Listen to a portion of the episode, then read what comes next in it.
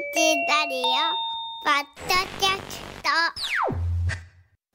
ト。改めましておはようございます。尾形祐介です、おはようございます。板垣夏美です。えー、さんさんと太陽が照ってきて本当は今日本当に今日はね、えー、安定した洗濯日和の一日っていうのね、えースタートになりました。さあ今日は3分間電話の日です。1970年公衆電話の料金が市内通話3分10円になったことに由来してるんですね。それまで10円でかけ放題でした。えそういやだったんですか？私もその時代知らないんで。かけ放題。これなかなかですよね、はい。えー家の電話はその時7円でしたが1976年から3分10円になりました。うーんということで今日は電話スペシャルです、えー電話にまつわる皆さんの体験をお寄せいただいているんですけれどもそれをご紹介する前にちょっと電話料金と電話機の変遷についてまずは皆さんにお伝えしてまいりますね。公衆電話が登場するのは1900年のことです。古いね。はい。が我々が知っている公衆電話にはいろんな色がありました。色。赤電話。うん。知らん？私は知らなそっか。い緑しか知らない。あーそっか。なるほど、はい。い、いですね。ちょっと聞いてみて。赤電話。電電公社の公衆電話の設置が追いつかず店や会社に委託して置いてもらっていた公衆電話。だから店先には大体公衆電話あったんですよ。へえ例えば、えー喫茶店に入ったとしましょう、うん。じゃあ、あの大体レジの近くぐらいに、うん、公衆電話があって。だからそれが赤ってことが多かったんでしょうね。へえ店に委託しておいてもらってるで、えー次がピンク電話。うん。お店が自費で設置した公衆電話。委託じゃなくってもうお店持ちよ。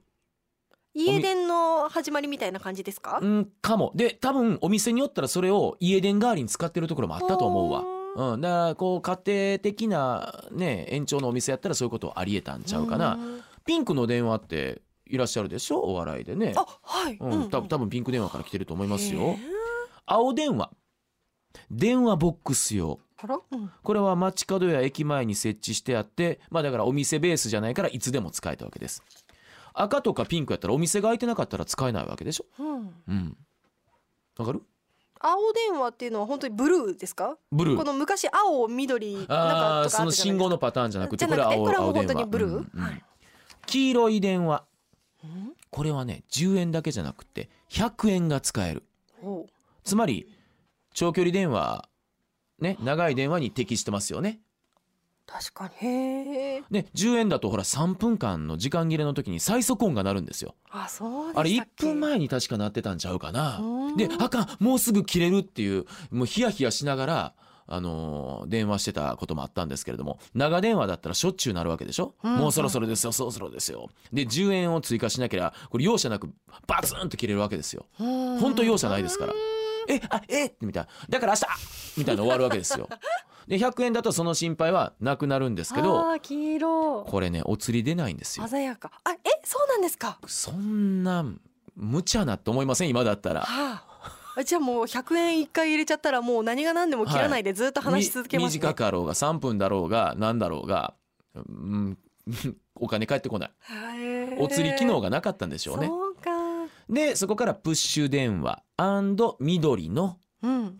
よく知っている電話ですか？テレカの電話。はい。うん、まあ板垣なっちゃん世代かな。でさらにデジタル電話のグレーなの見たことない？黒グレーっぽいやつ。緑からグレー。それが多分最終形ですよね、うん。えーという変遷なんですけれども。ちょっとこんな音聞いていただきましょうか。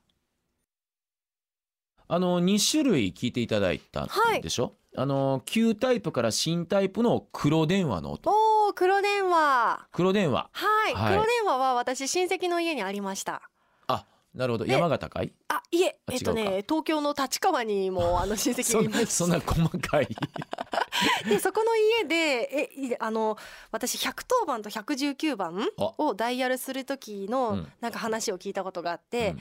で、まあ、急いでるんだけど1111は近いけど0と9って遠くのダイヤルじゃないですか。だから0と9をする時はあの急いでいてもちょっと落ち着いて0と9をダイヤルしようねっていう意味合いがあるんだよって聞いてでなんか私その話を聞いてからなんか緊急の時こそ冷静にいなきゃいけないんだなっていうのをなんか学んだののがこの黒電話だったんですよ。なんかええ話やな、うん、なんかそれはすごいずっと覚えてます。ちなみに芯が600型っていうことであの後半の音です。そうそうそうそう、ん。あのねあそう。あのほらあれだからダイヤル式ってジーコジーコってほらそうそう0と9遠いから時間かかるでしょ、はい。私はそれがイラチだったから自分の指でガーッと強制的に戻しながらゼロギャーゼロギャーうんってやってましたよ。それでもダイヤルできるものでなんですきるもんやね。あれ電話って結構そうそうあのータフというかね。うん、あれもしかしてその電話が来てそのメッセージが来てたら大丈夫かな？あのね0か1の時にあのーフックのところパーンって叩く技なかったですか？え、ありましたよね。技？1, 1というかあの0やったかな？なんかあのね例えば「ジーコジーコ」ってあるでしょ、はい。で0か1の時にあのダイヤル回さんとパーンってフックのところ切れちゃうわけですよ。うん、切るためのフックあるでしょ、はいはいはい。そこをパーンと弾くと、うん。なんか0か1になんねんそうなんですか？うん。どういう時に使うの？急いでる時？急いでる時。とかなんかちょっとし玄人感出す時に。それなんですか？すいません。見えですか？えー今ふっと思い出したな。そのあのダイヤルの長さで思い出したんですけど、元戻りましょう。でね黒電話の音聞いてもらいましたけども今は電話機もいろんな形があるんですけれどもかつてはこの黒電話だけだった。しかもレンタルえ、あ、そうなんですか？そんな縛りだったんですね。で1971年から色はいろいろ出てくるんですが形は同じです。でもあのダイヤル式からあのねダイヤル式でしょ？でうん。スピーカーフォンなんか当然ないですよ。保留音ももちろんないですよ。うん。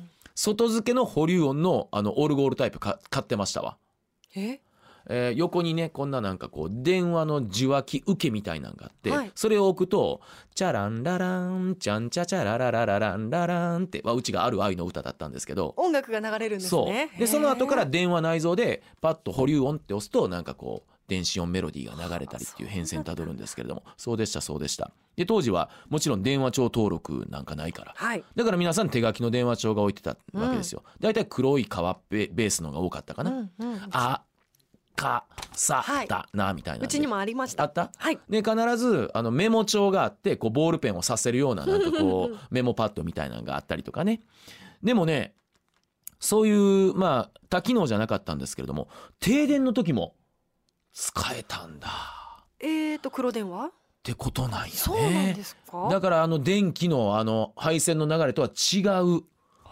それが電話線？電話線ならではの強みやったんやねうん。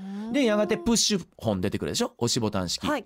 ピッポパピッポパポ。ってやつね。うんうんううん。んで時々ほらあのシャープを押してくださいとか、ねはい。米を押してくださいとかのもあるけどね。うん、こっちのが使い慣れた感じかな。ねはい。でいろんな電話機を購入するようになったのは1985年の自由化からです。うん。ね。NTT への自由化よ、うん、電電公社から。さあ皆さんから電話スペシャルのメッセージをそれではご紹介してまいりますよ。はい。あまたいろんな、えーキーワードがありますけどもざっとご紹介しましょう。その1ラジカセで録音。ハートマークついてんな。あこれは女性の恋の電話関連の ハートマークね。丸2友人宅にてる。丸3フジパンの昔話。丸4ピンクの電話に付け替えたわけ。これは仕事関連。丸 B ビジネスの B ですね。本当だ。で、丸5、共同電話。うわー丸6、長電話、ハートマーク。丸7、寮の電話。丸8、遠距離公衆電話。黒のハートは男性の恋の電話関連。丸9、初めての電話。丸10、彼との電話の方法。赤ハート。丸11、父の叫び声。え？12親子電話で聞かれていた13国際ビジネス電話丸 B14 新幹線電話15気づいたらお父さんと話していた。赤ハート。16電話している時のメモ用紙の使い方。はいはい。17電話番号覚えているよ。赤黒ハート。18会えなかった。黒ハート。19コレクトコール。20毎度。丸 B 仕事関連。うわ気になるものがたくさん。23いきたいと思いますがじゃあまずはあー若手の部類に入る板垣なっちゃんから選んでください。じゃあ私15気づいたらお父さんと話していた。赤ハート女性の恋の電話関連。いいですなんねかもう結論言ってる感じになるんですけど、これちょっと内容がすごい気になって。読ませていただきます、えー加古川市のうーんと年齢はないですね。女性です匿名の方。えー大昔の黒電話の時の話ですバイトで仲良しの男子に夜電話をかけました。あもしもしの声にその男子本人だと思い込んで喋り出し明日の遊びに行く約束の話をして電話を切ろうとした時息子に変わります。とお父さんとずーっと話していたようです。私恥ずかしい。それにその子のことケロヨンと呼んで話していて顔から火が出ました。ケロヨンさ明日さ何時にどこどこで？じゃあオッケー。とか言って息子に変わります。これはお父さんが悪いわ。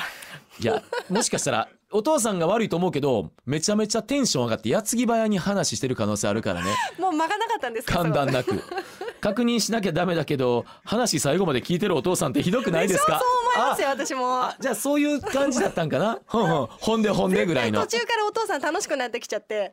でもねうはいあのね顔雰囲気もそうやけど声ってやっぱり親子似たりしてんのよ。あー。兄弟とか。わかんないですね、うん。やっぱ電話口じゃそっか。私今でも母親私か兄か声分かってない時あるえの本当ですか、うん。似てるんですね、うん。松さんも。で特にお酒が入ると鼻にかかって分からん言うて それが問題かと。まあでもそういうところありますからちょっとこのお父さんのそのあ悪趣味？なところも面白い。です。お父さんこれ楽しんでましたね。いいですね。えっと赤ハートマーク女性の恋の電話関連でいきましたんで、やっぱり私は、えービジネスマンなので、はい。はい。何ですかそれ。えーピンクの電話に付け替えたわけっていう丸4いきましょうかね。先ほどほらピンクの電話は、はいえー自分持ちのお店の電話だったでしょ？えー、いきましょうね。この方63歳和歌山紀の川の匿名の方です。私は20年以上前電話工事の仕事をしていました。ある日公衆電話取り付けの仕事があり現地に行くと普通の個人のご自宅でした。普通の個人の自宅で電集公衆電話。でであちなみにピンク色の公衆電話はお店が費用負担して設置するもので緑の公衆電話は NTT が設置します。先ほどの話ですよね、うんうん。玄関を入ったところに普通の家の電話機がありうん。これをピンク電話に変えてくださいとのこと。うん。店舗じゃなくて自宅でね。はい、初めてのことです。うん。電話工事の仕事をしてるけども初めてのことで。理由を伺うと娘さんが毎夜コードレスで遠方の彼氏に電話をして月数万円の電話代がかかるそうで10円玉しか使えない公衆電話にしたそうです。娘さんの長電話対策。ああれよくあったんよ。長電話した後あんた電話代払いやって言われる。はうちめちゃめちゃ今電話代高いんやで それはもう強制的に10円玉しか使えないようにして。ほんならいいね。なるほど。でもここまでする。で今では考えられないことですが未だに忘れられないお仕事でした。冬の電柱の上は風が痛くうん。炎天下では陽炎が立ってる中作業をしたりと大変なことも多かったですが、この仕事ができるなら他の仕事は何でもできるなぁと同僚と話をしていました毎日いろんな人とも知り合えて貴重な経験をしました。63歳女性。本当にね本当に世の中はいろんな方の仕事でできてるんですよ。本当ですね。某支えてもらってますね。某ドリンク CM のコピーですけれども、うん、いいね。こうやって笑い合えるのもすごくいい話だなと思うしこのご家庭の判断も英断だったと思うし。本当ですね、こういう発想か面白いうんな。もう何回言っても聞かないからよーしもうピンク電話に変えるぞ。ええしなさいってじ もう実力行使に出たというね。さあ次行ってみましょえー、私5番共同電話共同電話って何ですか？うなるほどなるほど。これも時代を感じる量かなんかかもしれんね。共同電話自体がねそうなんです。あれやもんね。えーいやいやちゃうわ。え？高石市58歳主婦の方。電話といえば私の実家は40数年前まで近所の家とは確か共同電話だったと思います、えー、ご近所さんと？そういうことやわお隣さんととかそういうことか。は親子電話のような契約でした。もうどっちが親でどっちが子って感じですけど。一本の回線から2軒の家に電話を引いていてうん？一方が使用中はもう一方は使えないという携帯でした。そうか。だから線は一緒なんや。で片方使われると片方権利失うんや電話機自体はそれぞれのお家にあるけ別ど線が一緒なんですね。それぞれの自宅に電話機はありますけれどもその大元の線が一緒ってこと。そこから枝分かれしてるってことやね。へえそういうことができるんだ。はあなんともう一方の家が受話器を上げるとそちらの声は聞こえる仕組みでした。これ何喋ってるか聞こえちゃう？そういうえ？ーなので中学生くらいになって私が友達と長電話をしていると受話器を上げる音と「まだ電話してるわ!」という声が聞こえることもありました。長電話ええ加減せえよってことですよね。おそらく会話中の声が聞こえる聞こえないはちょっと微妙なところ聞こえないんですよねで聞こえるんやプライバシーも何もあったもんじゃないね本当ですねで料金が少し安かったようですがあ。あだからそういう判断に踏み切るご家庭できる限り、えー固定費は抑えたいってことやね。うん。さすがに迷惑をかけかけるので私が高校生になって契約を個々に切り替えました。今では考えられないですね。えさすがに迷惑をかけるのでってな何こっちが一方的に迷惑をかけてるような。もしかしたら親子だから親回線は向こうにあってこっちがこうで乗っかってるとかそういうもしかしたらしちょっと上下関係があったのかもしれませんね。えー。親子電子話っていうのはそういうものなんですね。だって親子ってことはだって親回線があって子回線があるわけですからはもしかしたら親回線一つあって子が123とかいうのもあったのかなって想像します。っあーそれであの今あの親機子機っていうのはそこから来ねてるんですか？私その発想ですけれどもね。ああのーそうそう。ね家に親機があってコードレスで子機が子機ありますね。12っていうのあるでしょ、うんうんううん。ん会社なんかまさにそういうはいはい。感じのイメージですいよ。やーでもご近所さんがすごいですね。時代感がすごい。えこれはなっちゃんがたあ選んだよね、えじゃあ私は黒ハートマークの男性の恋の電話関連行ってみようかな。えっとじゃあ18番「会えなかった」いきましょうかうん。ちょっとこういう引きこもごもで。いきましょう。えー高知市の匿名の男性57歳の方です。結婚前私たち夫婦は遠距離恋愛広島高知の遠距離恋愛でした。はい。30年以上前なので携帯電話もなく固定電話が唯一の連絡手段だった時代。お互いが外出先から連絡を取り合うために留守番電話を利用していました留守番電話機能はわかるよね。はい。かけました、うん。ただいま電話に出られません。ピーとなったら発信音が鳴ったら、えーお名前とご用件をお伝えください。ピーってやつ。で 入れると「そういう声もあもしもし、えー尾形です」みたいなね、はい。えーところがある日留守電に録音した待ち合わせ場所が県立図書館なのか一律私立図書館なのかが不明でえ？ほな図書館で集合ねってのがえ県立私立どっち？ってなって。どっちどっち？それ大事です。不明で巡り合うことができず、えー赴任先行きの列車に乗るという切ない思い出思い出もあります。会えなかったんだ。遠距離だったの遠距離だったのに会えるわずかなその時間の仰せだったのにあ会えなかったーという切ない思い出もあります。そんなことを思い出していると携帯電話やスマホでいつでも連絡の取れる現在は遠距離恋愛という言葉も死語なのかなと感じます。いやいやもちろん距離的な遠距離恋愛はありますけれども、うん。まあその言葉を交わすだとか今だったらほらテレビ電話的なのもあるし、はいその、うん、中身的な距離感は縮まってるかもしれませんね。ね、ええ実際の距離はありますけどもうね。あのねだってこれね待ち合わせも大変やったんよ。うん。だってねあの待ち合わせに来ない、そうですね。外出ちゃったらもう連絡手段がないですもんね、うん。うん。じゃあその家の電話にかけて「あお母さんが出た。もしかかってきたらこお先行ってるって言ってください」とか。はい。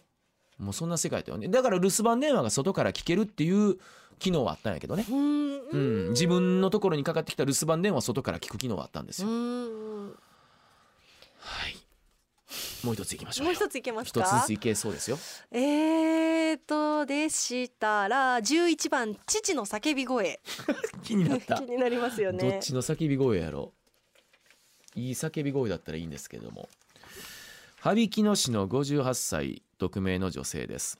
電話の思い出ですが長電話と父親の叫び声です次の日学校で会える友達と他愛もないことを長々と喋っているとそのうち父親から「はよ切れはよ切れ!」と電話相手の友達に聞こえるくらい大きな声で言われ友達に「ごめん」と言ってしぶしぶ電話を終わらせていたことを思い出しました親父の強制終了ね友達と気まずくなったら「どうしてくれるん?」とも言えなかったのですがそんな父親にはいつも反抗的でした。今みたいに無料通話がなく電話代は結構かかっていたので父親が怒鳴っていたのは分かりますが友達に聞こえるくらいの声で言わなくてもと今でも思ってます。あーなるほどね、まあ家族何人かわからないですけれどもみんなのものやったから、うんそうですね。今はほら携帯一台でまあ自分のものですやん、うんうん。うん、だから電話かかってきて取りました「はい尾形です」って言うけども誰への電話かわかんないからうんうん「はいあもしもしお礼」なんてもちもちもちろんありえないわけですし、うん。名を名乗れってわけですよね。でしかもあのきっとリビングとかねみんなの共同スペースにある電話じゃないですか、うん。だからなんかそこで話す内容とかっていうのあもきっとそなんかねちょっと気にしながらもちろん長電話というかねうもしちろんです。しますよねきっとうねん、プライベートなものというよりもこれが聞かれてる可能性があるというね、ででもほら呼気とかがあって自分の部屋とかに行くとそこからほどかれるんですけどもねじゃあちょっともう一ついきましょうか。うーんさっきビジネスできました。もう一つビジネスいこうかな。えー、じゃあ13番国際ビジネス電話いきましょうか。ちょっと国際的な話も入れていきましょう。はい。えー泉市の50歳女性の方。今から25年ほど前にある貿易会社に勤めていました海外からの電話も多く輸出先もアジアから中東アメリカまでいろいろでしたのでかかってくる電話に出た時に聞き取りにくい内容もありましうんたアジア圏の方は私たちも含めて独特の訛がありアメリカはネイティブなのです。が早すぎて聞き取れなかったりうん。電話で焦ることが多々ありました。しかし人間慣れるもので数年勤めているとその鉛で電話の相手が分かるようになりましたおおなんでも慣れってあるんやね。およくほらどこどこ鉛なんていう。イギリスとかも聞き言うよますね。ねうん。えっと Good day today が Good day today になるってのがなんかイギリス英語でした。がなんかウォーになるとかね。ね。うん。でそれが英語圏のイギリスだけじゃなくってうん。い英語を公用語でねあの母国語で使ってないところの鉛も結局分かるようになったってことなんでしょうね。ねえすごい貿易会社。その当時は大変やったと思うよ。だって時差とか。どういうふうにね。確かにそうですうん。ねでその後ほらファックスが出てきて朝行ったら、あの時差がある国から届いてる。でそこから商談に入るっていうね時代になったと思うんですけれどう今はメールでね時間も関係なくですけど電話ですとそうですね。時差もさあ尾りました。形板垣3通ずつ紹介しましたけれどもとりあえずここまででいいですか？あとまたちょっとこの後おお時間がある中で、えー紹介していきたいと思いますけれども最後に中村勲さんという方が書かれた「情報通信と社会心理」という本からお伝えしますね。やっぱり来てくれた？やっぱり薬師丸ひろ子さんのこの曲ですよね。うん浸ってる場合じゃないよね。うんきょとんとせんといて電話といえばこれなのよ。あこれ NTT の？電話のコマーシャルの、うん。で今イントロでつないでるんですけどもそろそろひろこさん来てほしいなと思って。ベルが鳴る。ごめんなさいこれだけです。えーはい。その本からですね電話と人間関係についてのくだりをご紹介します、はい。ね、この本から。この方は電話は人間関係を親密にすると言ってますんでね、その理由は第一に電話の受話器を耳に当てるとあたかもこのように。あたかも耳元でささやかれるような形になってですね相手の息遣いが聞こえて独特の親密感が生まれるわけです。第2面と向かっては話しにくいことでも電話なら話しやすいでしょ？うんうん。その結果おしゃべり電話が一般化するのはむしろ当然。つまり長電話になって当たり前だったということなんですね。しかし、えー令和の今ですよ。電話をするのは気軽にちょっとはばかれる世の中になってきましたよね。そうですうん。電話するのも今電話していいって、うんうん。LINE とかでアポ取ってから、はい。ね。なんならもう電話より LINE ってなってきました。うん。うわ電話かかってきた。何？ってぐらいのね世の中になってきまして、ね、コミュニケーションは薄くなる方向に行ってるということなのかもしれませんけれども今日は久しぶりの方に長電話なんて方なんてのもいいんじゃないかと思います。あちなみにこの曲1985年薬師丸ひろ子さんで「あなたをもっと知りたくて」うんあなたをもっと知りたくてもうちょっと聞きたくてって感じですけれども。これで締めさせていただきます